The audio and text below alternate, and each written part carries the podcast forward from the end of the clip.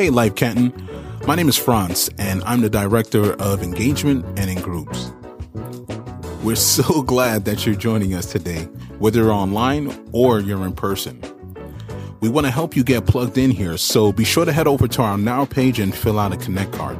If you need prayer, if you're interested in serving, or if you have any questions about joining a life group, that's how you're going to let us know. This week's going to be a treat. This service was all about positioning ourselves to encounter God, and because we had such a special service, we decided to include a majority of it in the podcast. So we hope that you encounter God as you listen to Pastor Nathan bring another message about Timothy 2 for our summer series.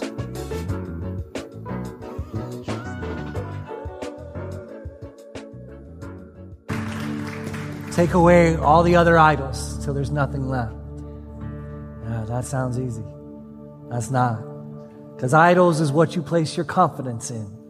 And God's going to take those things away so that He's the only thing left. That's a hard song to sing, but you just did. So you committed to that. Today is great. Today is going to be good and help you encounter Jesus a little bit more. My name is Nathan. I'm one of the pastors here. And uh, I want you to encounter Jesus, but I want you to reclaim your identity in Jesus. I want you to reclaim the identity he gave for you. And I also want you to bear the torch of Christ's justice and love. And that doesn't come unless there's transformation. So today, today is about transformation. You can have a seat. I hope you're ready because God did some cool things in the first service. And I know he's going to do some incredible things here with you today uh, because we're ready for it. We're looking forward to it. For those who just came in, uh, again, my name is Nathan, and I want to get to know you. And I, the best way you can do that, to take your next step as part of this group of people or to explore, uh, is to fill out a Connect card. So there's going to be a QR code that pops up in just a second. And what you do with that is you pull your phone out and you point it at the screen. I know that looks kind of uncool, but you do that. And uh, then it takes you right into a place where you can connect with us. There's also Connect cards on your seat. Well, Franz would love to get to know you and help you take your next step in your journey. Now, my name is Nathan. If you've been coming for the last five weeks, you're like, who's this guy? He hasn't been here.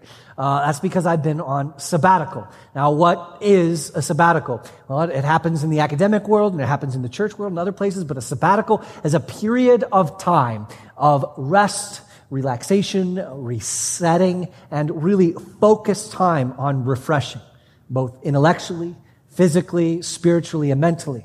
And uh, I went on a sabbatical this year, and I'll be going on a sabbatical every year for 30 days uh, because of the leadership team. The leadership team said, get out of here. We don't want you here anymore. No, that's not what happened. The leadership team, who you may not know, is the people who are you. They're elected by our partners, and their job is to set the vision for the church, but also to keep me accountable and to take care of me. So I want to thank the leadership team for doing that as they have determined it is best for the spiritual health of our entire church, including you, that I be healthy, that I be well, and that I be in a good state of mind, which seems to be the case. Thank you. So thank you, leadership team. Um, I want to share a vision that I got during that time for you. Do not worry. Some of you are part of context that the point of sabbatical is for the pastor to go away and get new vision, uh, to rest and come back and give everybody else work to do. That is not this case. Uh, this is a vision of encouragement. I think a vision of presence, and it goes right along with the vision for our church and our code. And I want to share that with you in just a bit. But I have another group I want to thank. And the group I want to thank is our staff here who um, worked while I was gone the entire time and did an absolutely phenomenal job. And so I want to actually thank them um, for the hard work. Man, they, they took uh, a lot of initiative while I was gone, and it was incredible to come back and see how God is using them as leaders. And I can't wait for you to experience that as well. But I also missed five sermons which is a lot of sermons. So I listened to all of the sermons uh, at two times speed in one sitting.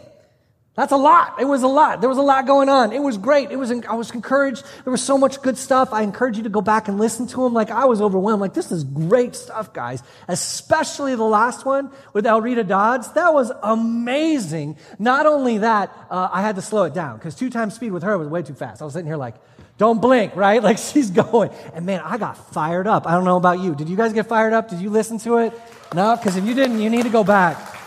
It was incredible, not only who she is and the fact that she was on our stage preaching to us, but also the message of standing your ground.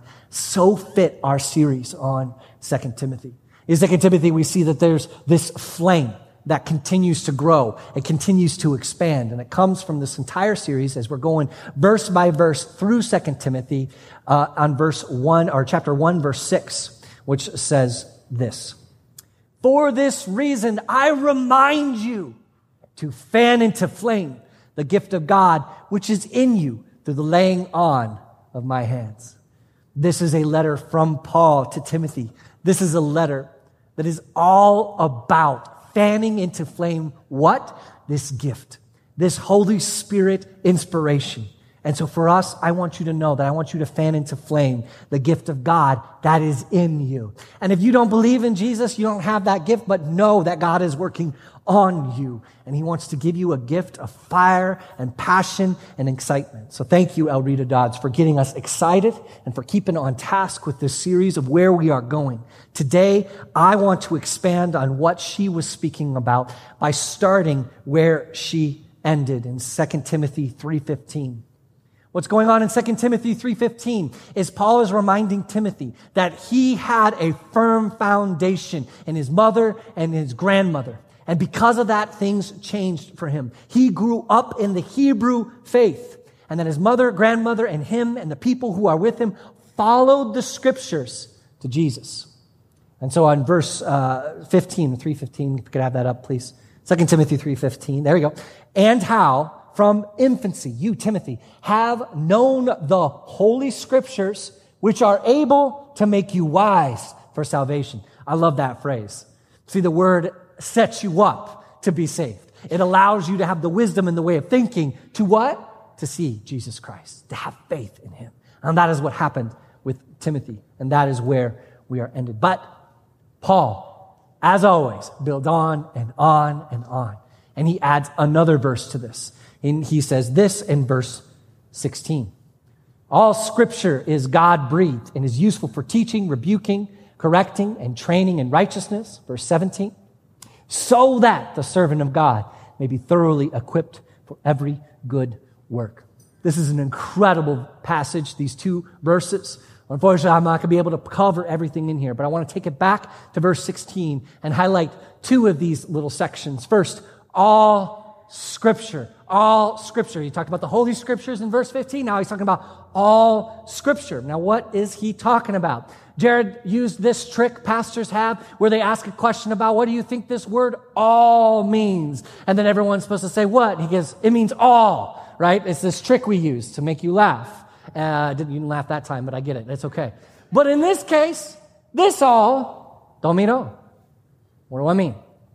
I mean that all scripture up until this point is not this book that we have here in its entirety, but the Old Testament alone that they didn't have the New Testament.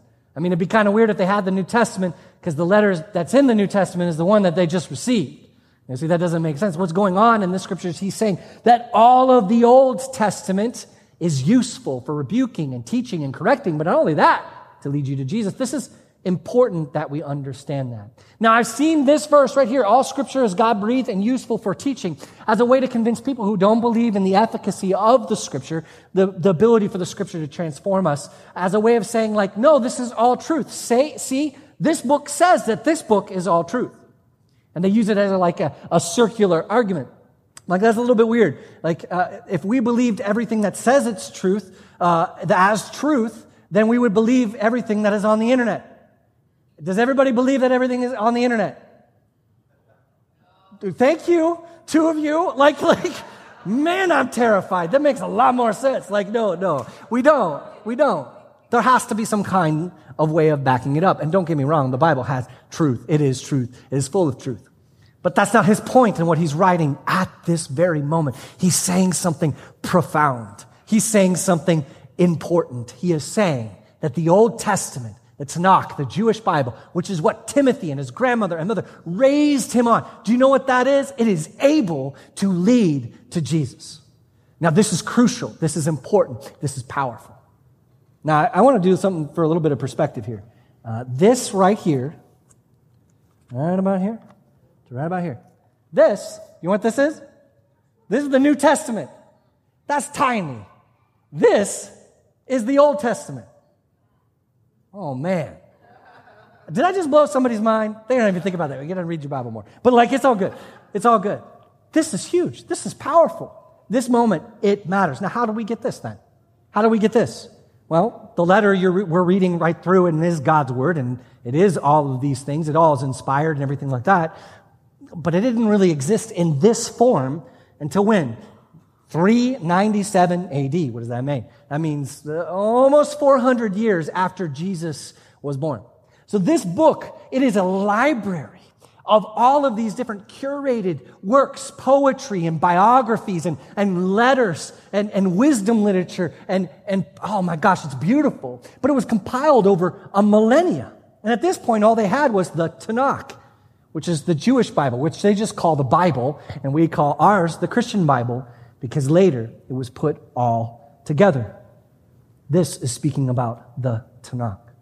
Now listen, if the Old Testament, this is what Paul is clearly saying, the Old Testament, just the Old Testament, which doesn't have the actual name of Jesus Christ in it, is able to give you wisdom for salvation, is able to lead to Jesus. Oh man, I have some questions. I have some questions and hopefully you do too.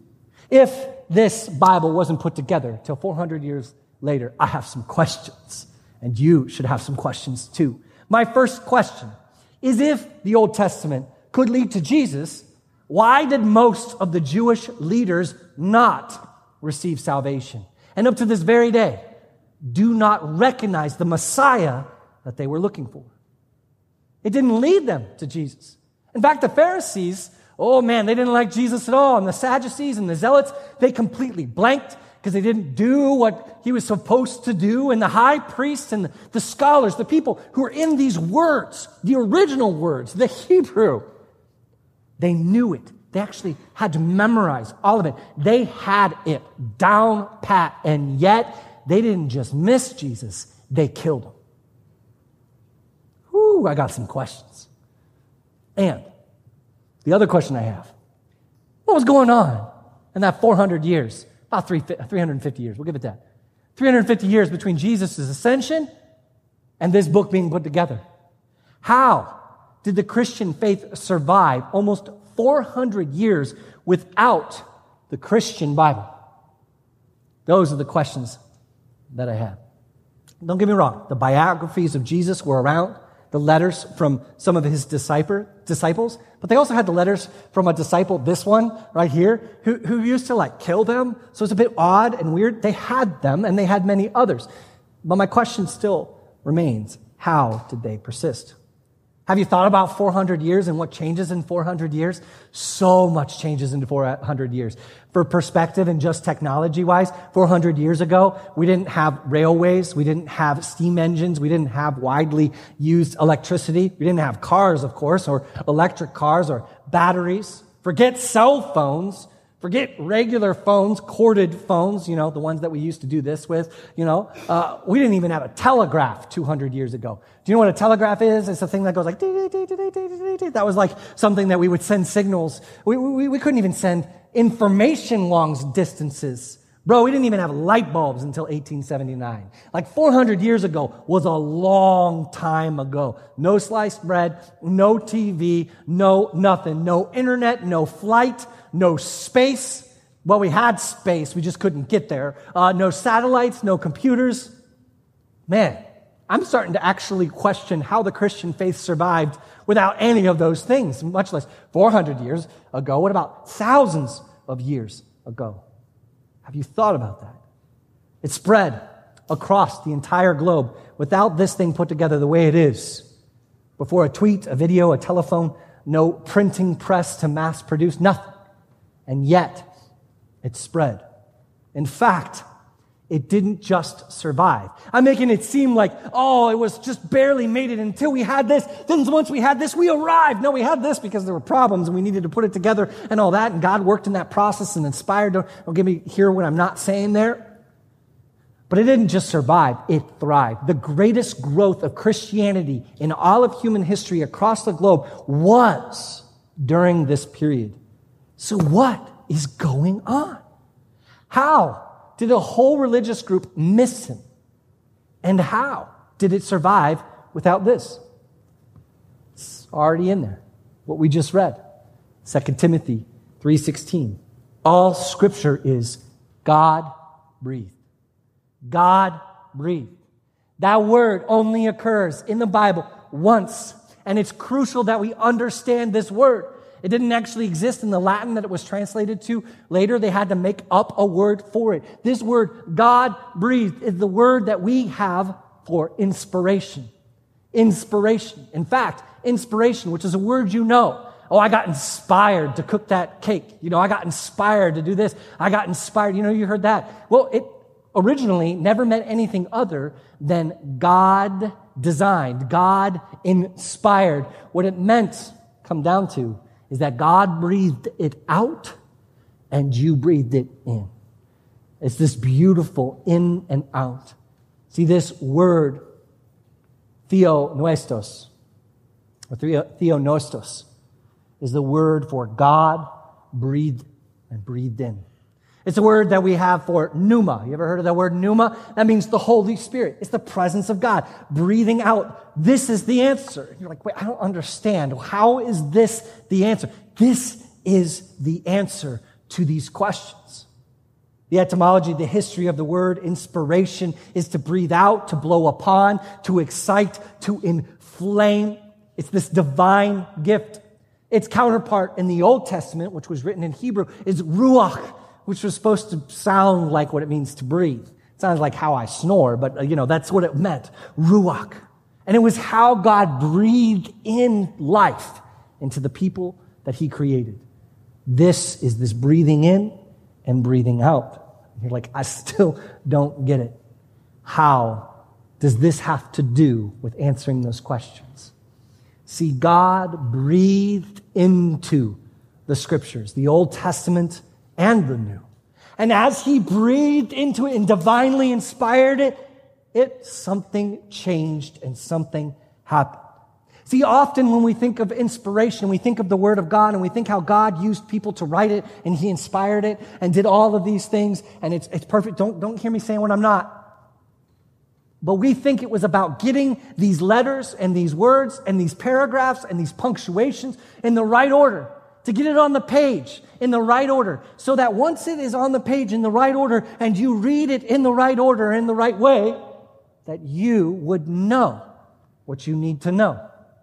Except if that was true, then all of the best Jewish scholars in the world wouldn't have missed Jesus. And yet they did. See, we call Messianic Jews those who follow Jesus, but all of them are Messianic. And what I mean by that is they're all waiting for the Messiah.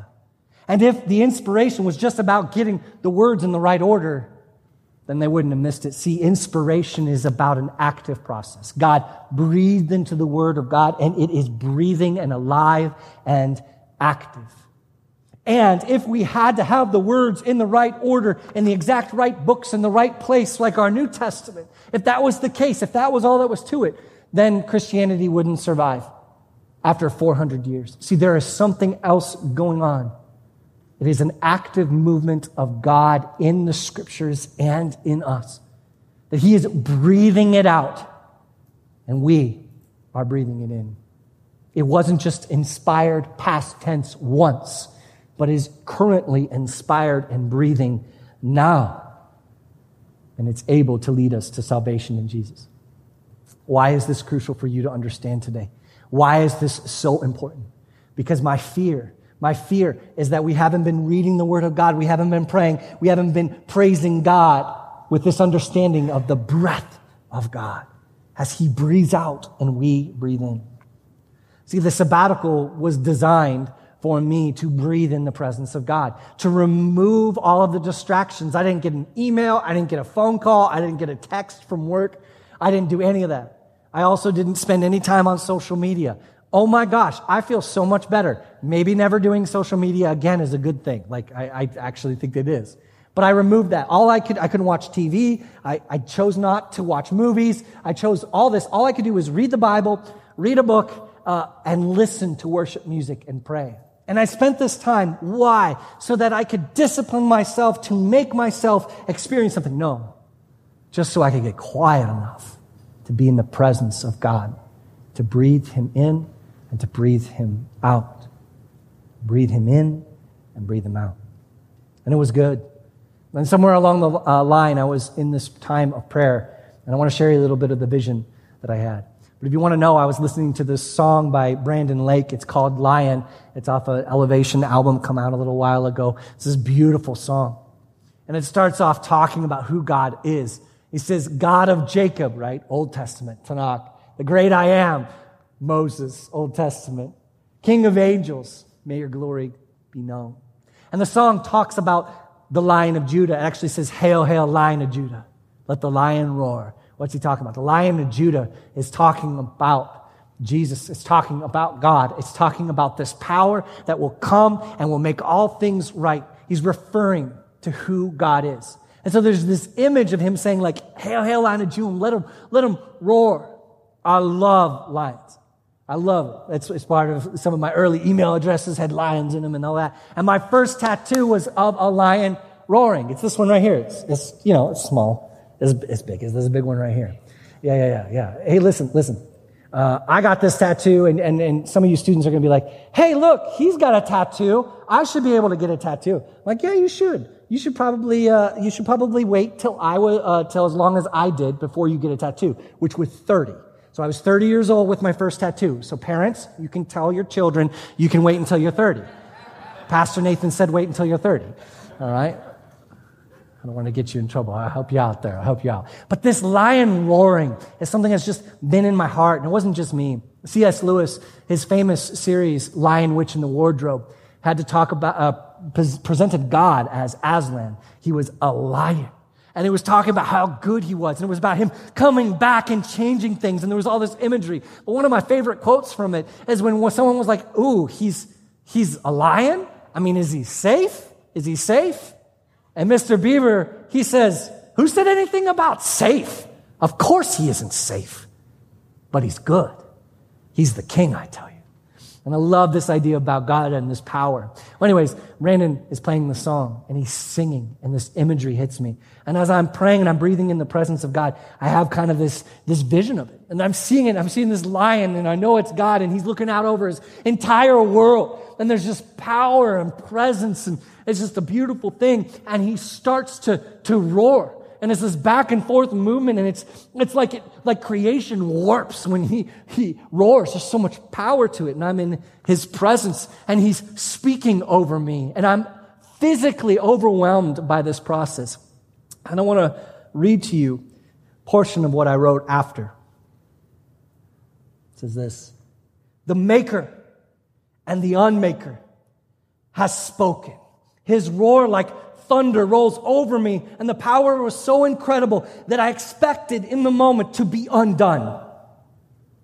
And instead, layers of grief, of burden, of rage, of disappointment that had been hanging like black rags over me were unmade. Heavy chains like weights dragging me into the ground, forged link by link by the lies of the enemy about who I am and what other people say, tempered in the nightmares of destruction and despair and depression, disintegrate when the words of truth roll through my being. When the lion of Judah roars, the liar cannot even draw breath because the very air he tries to draw in is made from the atmosphere that the God of all truth spoke into being.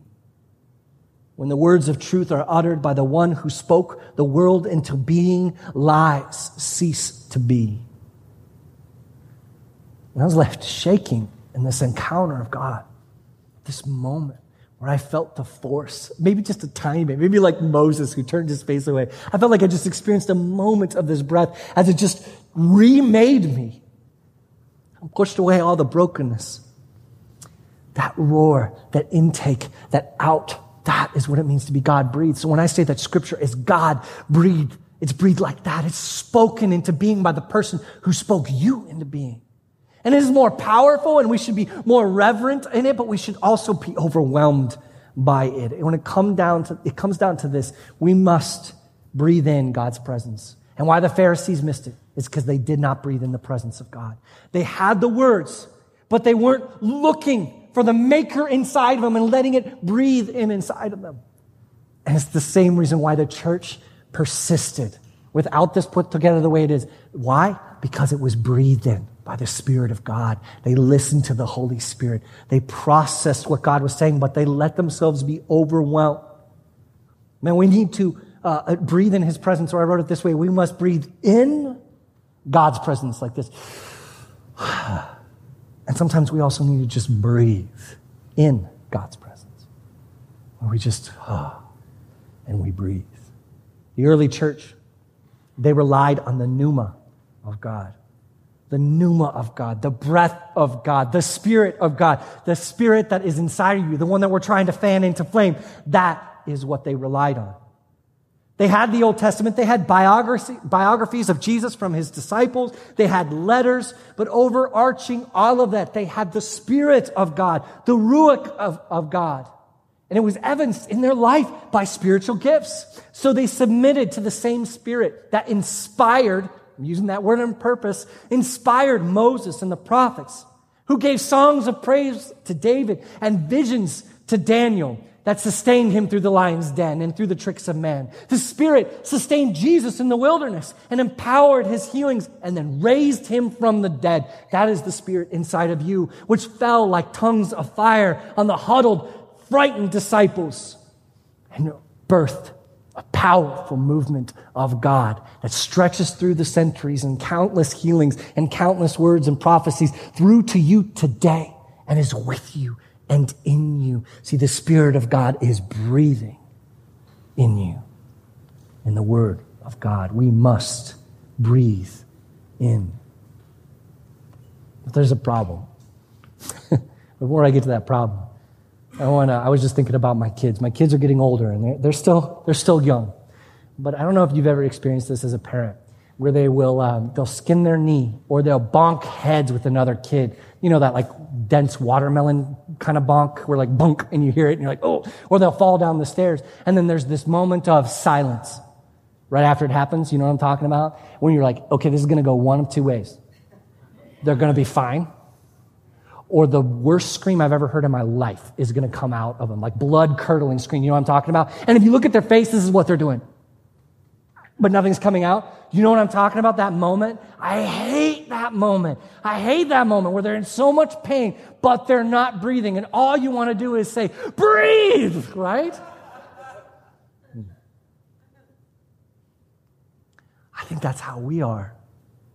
Where we have this pain in our life, our brokenness, our hurts, our pain and depression, and we're just like holding it in. And we're just living in that moment of pain, and there's, there's no comfort.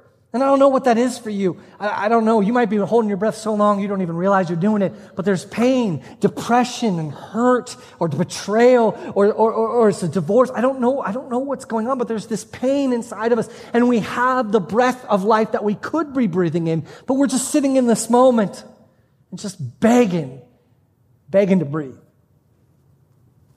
I think we rarely breathe in the Holy Spirit.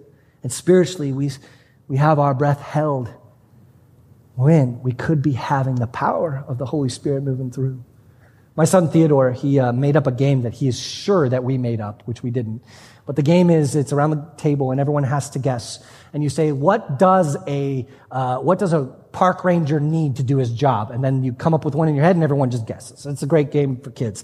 But one of the ones that my son um, picked was a fireman. What does a fireman need to do his job? And so we guessed like a helmet and a Dalmatian and all these kinds of things. And his answer was a fire extinguisher. Wow, that's a great, that's a great answer. And then he goes, wait a minute, fire extinguishers, what do they have inside of it? And I'm like, well, it's kind of like this chemical foam or this chemical material. And they're like, but that's not water. How, how does that put out the fire? And I said to him, well, it, it gets rid of all the oxygen. And then the fire goes out because it has nothing to burn. See, fire needs oxygen to burn. And I think for us, because we haven't breathed in the presence of God, we just starved ourselves of the oxygen and we need to burn. And the passion is gone. We can't even feel it. We can't even feel anything because we're just not breathing in the presence of God. And it's interesting to me how physically sometimes we're way better than we are spiritually. I've spent the last 20 minutes talking about breathing and no one here has been saying to themselves, now remember, breathe in. Oh, good. Now breathe out. all right. Now breathe in. All right. And breathe out. no one's doing that because we know. See, what's natural physically needs to become true of us supernaturally. This breathing in the presence of God, in and out, and in and out. How do we do that? Well, it takes practice, it takes time. In fact, today is about experiencing that and doing that together. But what happens is some of us don't even know that we have been given this gift. So we don't even know we're supposed to breathe. So you may be even hearing like right now, I'm like, I don't know what you're talking about. And we're just sitting in this moment of like, I, I can't breathe, but I don't know what you're talking about. I don't know how to do this. The good news is that God breaks in. He does things. The first time I experienced the Holy Spirit was being prayed for by someone else. He breaks in. Another illustration to help you understand how this works.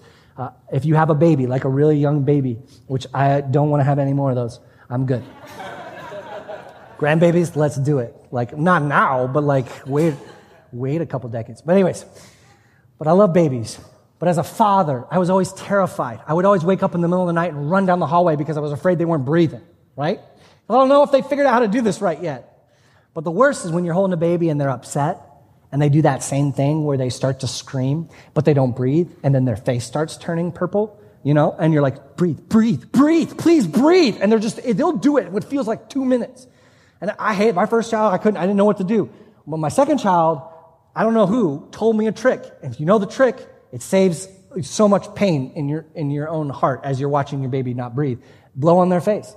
Have you ever done this on a baby? I mean, just don't go around blowing on babies' faces. But like, but if the baby is crying and you go, it triggers the bradycardic reflex, which means that the baby will go because it's trained to, as a baby, have this reflex that when it's blown on, it breathes in. Isn't that crazy? Man, I feel like when we are in the faith, we need those moments where we're not breathing. We don't know how to breathe and we don't know what to do, and God just breaks in and blows. And all of a sudden we go, So, so I'm going to tell you, this isn't all on you. It's on you to position yourself to breathe. But if you don't know how, God's going to break in and breathe for you. He's going to show up. And that's what being in this room is about. Being in this room is about breathing for each other once in a while. Be like, hey, breathe. Wait, hey, hey, breathe. Breathe. Hold on, breathe. Like, you know, let's slap them a little bit. Like, breathe. No, don't do that. breathe in the presence of God. Some of us don't know how to experience the Holy Spirit. We don't know how to do this in, in Scripture. We look at this as the words on the page in the order that it's supposed to. So if I understand the order of the, the words and the way it's supposed to, then it'll be good, right? Right? No, no, no. It, it is that, yeah, for sure. But it's more than that. It's about the presence of God breathing through it. So stop going to the scriptures to figure out what the answer you're looking for. Instead, go to find Jesus, go to find the Holy Spirit, and you will find him. Lectio Divina is an incredible exercise that you can do that helps you read the Word of God and listen to the Holy Spirit to do that. Some of us don't expect to go to church and ex- experience the Holy Spirit. We don't walk in here this morning together. We don't experience the Holy Spirit. We don't expect Him to like just do something, do something in others and in me. We're not showing up with an expectation, but more of a passive experience. Like, well, whatever happens, I'll show up. The Holy Spirit is here. And then sometimes when we pray, we don't expect to hear anything from God. We just want to pour out our heart, which is good. But sometimes we're just putting prayer requests on God's lap and we're not listening to, to the answers. And the answers are often about peace and about speaking life into us, about breathing, breathing in the presence of God. And some of us are too scared to open ourselves up to a movement of the Holy Spirit. We find comfort in words that were written long ago, but don't want to know the person who is breathing them into life right now because it's scary and it's difficult and it's hard. Oh. I wish I could breathe for you. But God wants to breathe in you, and He will, and we're going to do this together. In fact, uh, I want to invite the worship team back on stage and David back on stage to help me because we're going to move into a time of doing this together so that we're not alone, that we can breathe in the presence of God together. When you starve a fire of oxygen, it dies, but the reverse is true. If you feed it the breath of God, if you feed air into a fire, it grows and it becomes something different. It becomes something bigger. It grows. And for us, we're going to learn how to do that.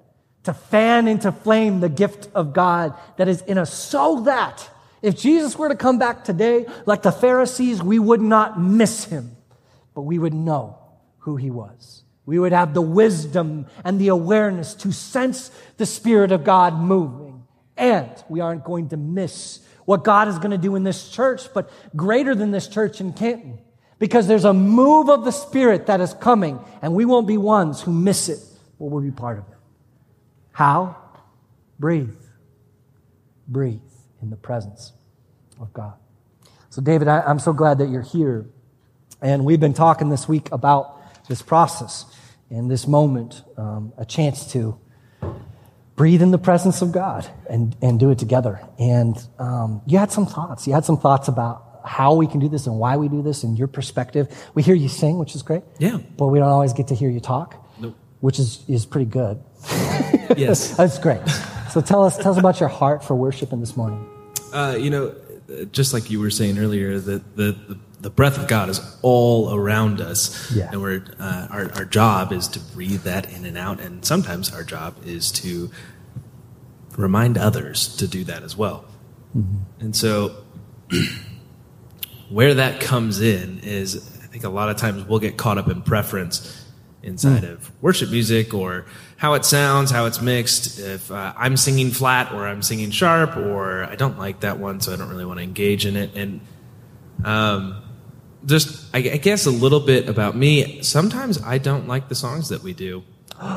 what? Yeah. I didn't know that. Yeah. Now everybody's uh, going to try to figure out which song you don't like. Yeah. I mean, have fun.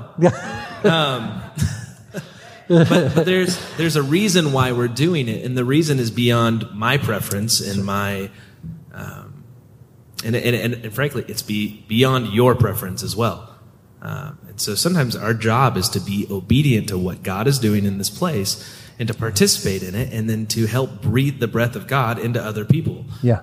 And so that action doesn't always look like this is what I want. Sometimes it looks like I hate this song, but I'm going to be obedient and sing into it anyways because maybe the person yeah. next to me needs to have a little bit of encouragement to step out yeah. in faith to start singing and experience God. Yeah. So it's not about you. It's not about me. It's about us creating a sense of belonging in this room that teaches other people that says you too can experience God here. His breath is present. Yeah. Breathing in. Yeah. I love that. It's this idea of like God, it's like us reminding each other to breathe, breathe. Right. Because you don't know, you don't know what the person next to you walked in with. No. You don't know. You don't know the pain they're in. You don't know what they've been through. You don't know their past. Maybe you could ask them about it sometime. That'd be good. But like, you don't know. And they could be sitting in that moment where they're screaming silently. They don't even know how to breathe. But in your singing, in your worship, in your participation, they're encouraged to breathe in the very air they need right. to exist. That's powerful. And I think there is a, a huge, there's a vulnerability, in, especially inside of song, of um, I think we're often timid to share our voice because it's uh, what if I'm flat? What if I sound bad? The person next to me is going to hear that. Um, and so that can cause us to be reserved. And then what ends up happening is uh, the person next to you is going to be reserved because they don't want to be the only person singing. Mm-hmm. Um, and it doesn't matter how we sound. I mean, if, frankly, if you're a terrible singer and you're blasting through the pipes next to somebody, I mean, they may be like, cool, I'm not alone. I also am that good. yeah. yeah. I love, I love the corporate nature of the worship we can do together. And so I want us to do that. But today's going to look yeah. a little, a little different. And so, um, in a moment, we're gonna we're gonna sing the first song, which is is is about allowing the breath of God to move through us. Right. And so, it's a very invitational song. And so, if you want, um, in, in, a second, I'll, I'll, ask you to stand. But know that this entire time, these next three songs, you can stand, sit, kneel. Uh, you can hoot, you can holler, you can be quiet. Do you know? And, and we're going to move through this um, moment, and I'm going to share a couple of the pieces of the vision um, the two more pieces of the vision for you as we move along. But know that this is a time for you to encounter Jesus together. Um, so let's worship, let's pray, um, let's sing, and if you want to, you, one, oh, one thing. One, one last thing about specifically on this song that we're about to sing. It's called "Fall Afresh," and we worship God who is infinitely creative. And one of the things that I love about a creative God is you can ask Him to do more creative things. So when we show up, sometimes we expect God to meet us the way He did last week or the way He did before. And we try to recreate these moments, these exact same moments with God. Why are we doing that? Why are we limiting God, who's infinitely creative, to meet us in the exact same way? So this song is asking God, it's saying, God, would you fall afresh on me? Would you meet me in a new way so that I am filled up in you and I pour out to the community around me?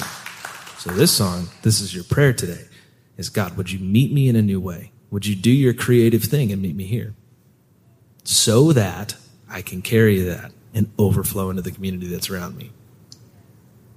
Yeah. Okay. I guess let's do it. So if you guys want to stand up, if you want to, uh, if you want to kneel, that's fine. Uh, but I would encourage you to participate. That's the big thing here. And I know it's new and I know it's uncomfortable, but let's step outside ourselves for the people that are around us. Let's do it.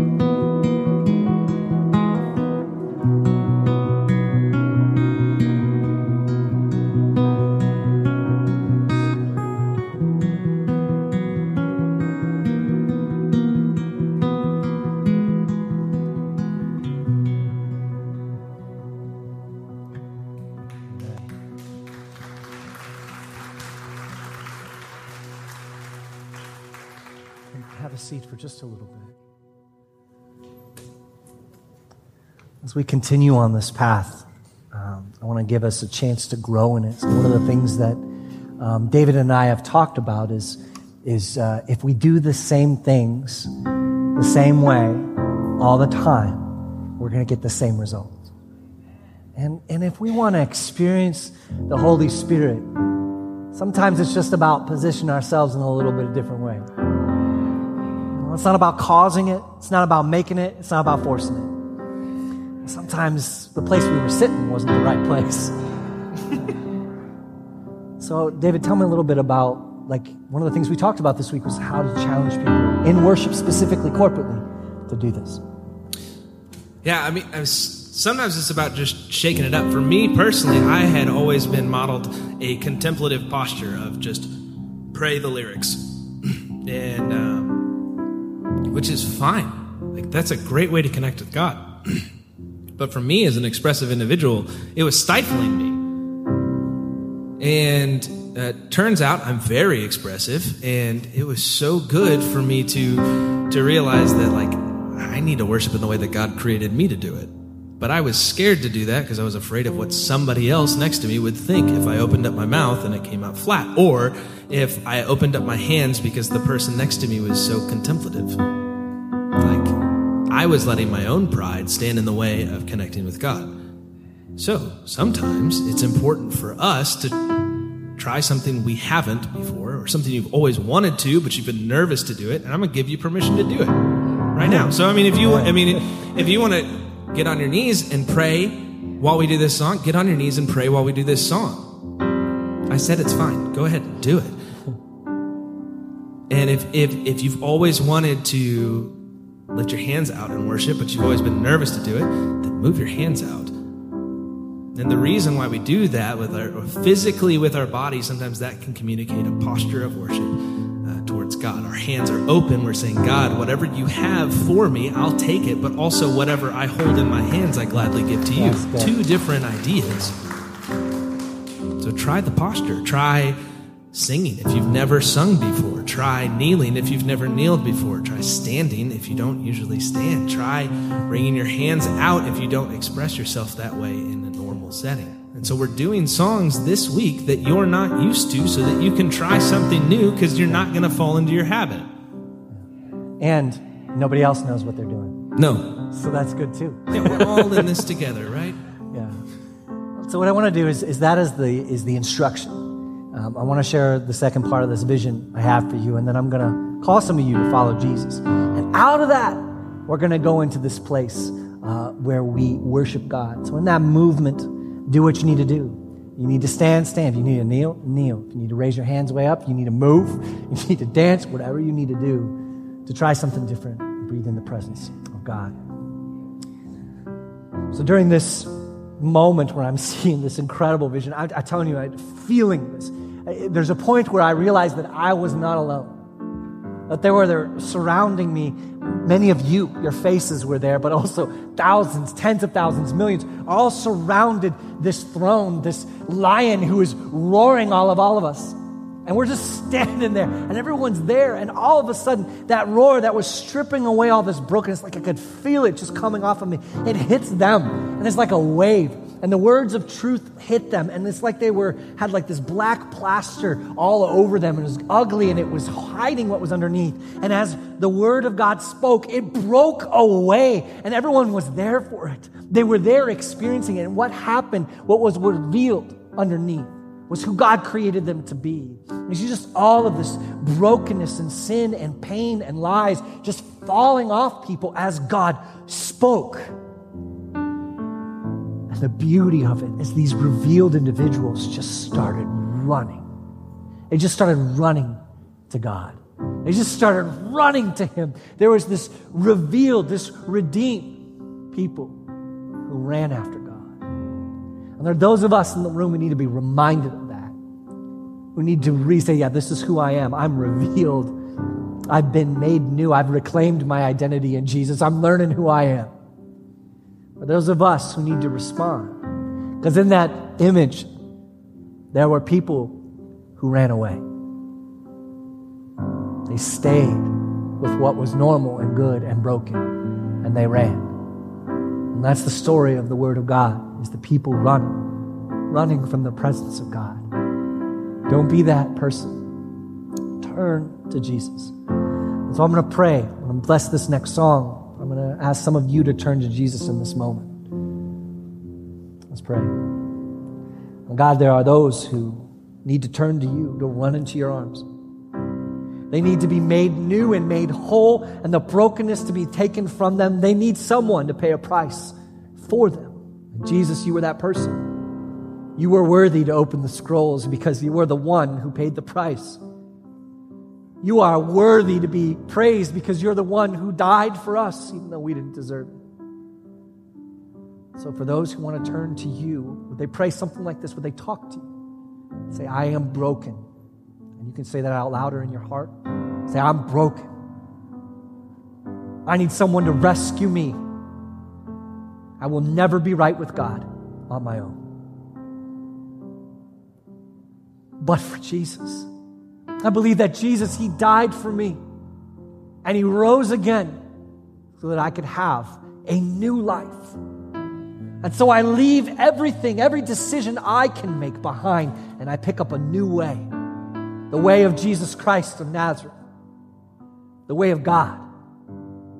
Make me new, make me whole. Speak over me and break off all of the things of this world the lies, the pain, the depression, the hurt, and the sins I've committed, and make me new. And I will follow you the rest of my days. God, in this moment, we, we run into your arms. And as we stand, as we kneel, as we do that now, as we prepare our hearts, God, we run to you, Lion of Judah.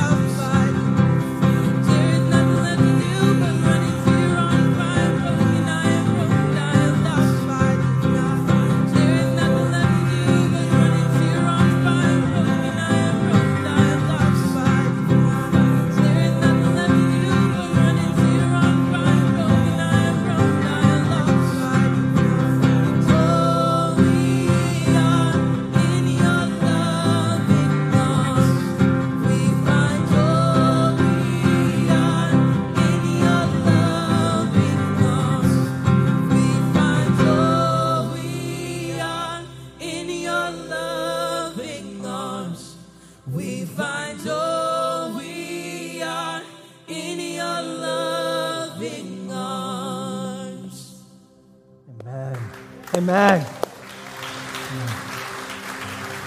One last moment. You could stay where you're at.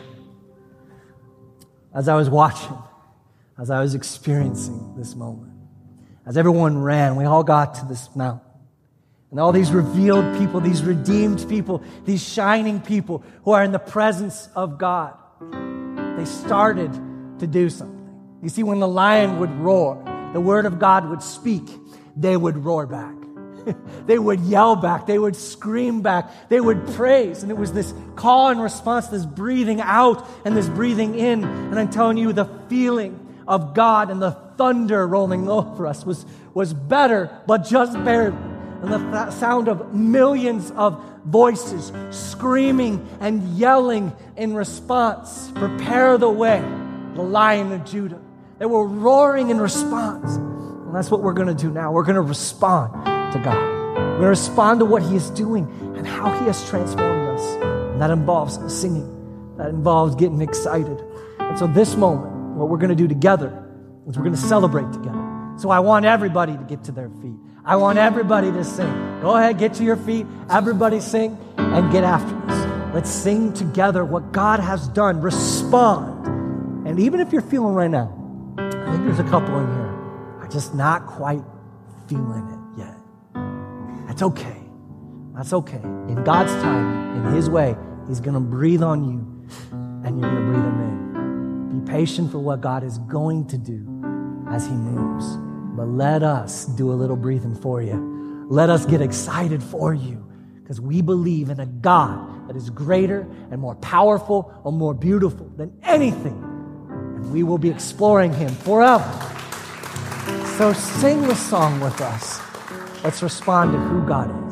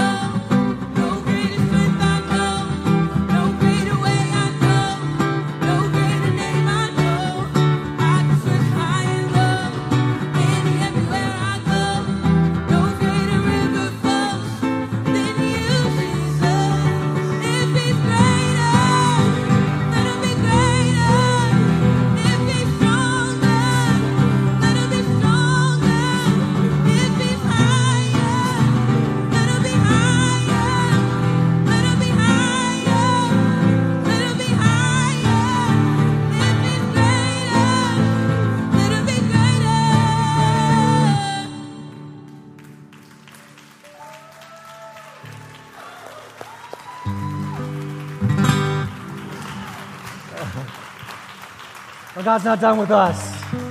And if you're struggling, just know He's with you. Now, the party might be going on later today with you as you go out into the world and breathe out the presence of God. And some of you might be struggling. And you heard me say the first time I experienced the Holy Spirit is when someone prayed for me. So if you're in this pain, if you're in that moment where you're like, I'm not breathing, you need to come forward, get some prayer. Invite the prayer team to come up. Some of our pastors will be up here as well, pray with you. Don't leave here without experiencing the power of Jesus Christ. Second, if you made a decision to follow Jesus, we want to journey with you. Please fill out that Connect card. Let us know you made that decision so we can walk with you. You can also take it to the Welcome Center, get a free gift, meet some of us, come to meet the pastor, those kinds of things. If you follow Jesus, though, let us know. We want to celebrate with you. Finally, we want you to be part of what we're doing here. God is moving in our community in a huge way, and He's breathing out, and we want you to be part of that. And by being part of that is participating and being here and doing all this, but also by giving. There's a power when we invest what God has given us back into Him. The song we didn't sing today that I kind of wanted to was, was the song, It's Your Breath in Our Lungs. So we pour out our praise. It's this idea that God gave us the very breath we breathe. And so we get to pour it out and praise to Him. He did the same with the money and gifts He has given us. And so we pour it back into Him. So I encourage you to give. Go online, set up recurring giving, give for the first time, and give the box on the way out. I encourage you to do that. Be part of what God is doing as He transforms our community. I want to pray over you. Um, I was going to pray over you, but I thought it would be better for us not just to say amen by saying amen together and say let it be, but to say amen like we might if we were surrounding a mountaintop with millions of people, shouting out, getting excited. So, in a minute, hold on. I'm going to count to three. I want you to get excited about Jesus. I want you to yell. I want you to shout, whatever you need to do. And here's my challenge to the men in the room Men, it better be at least as loud as you get for football. I do at least for Jesus. Do at least, at least that for Jesus. Yeah, let's do that together. So on three. One, two, three.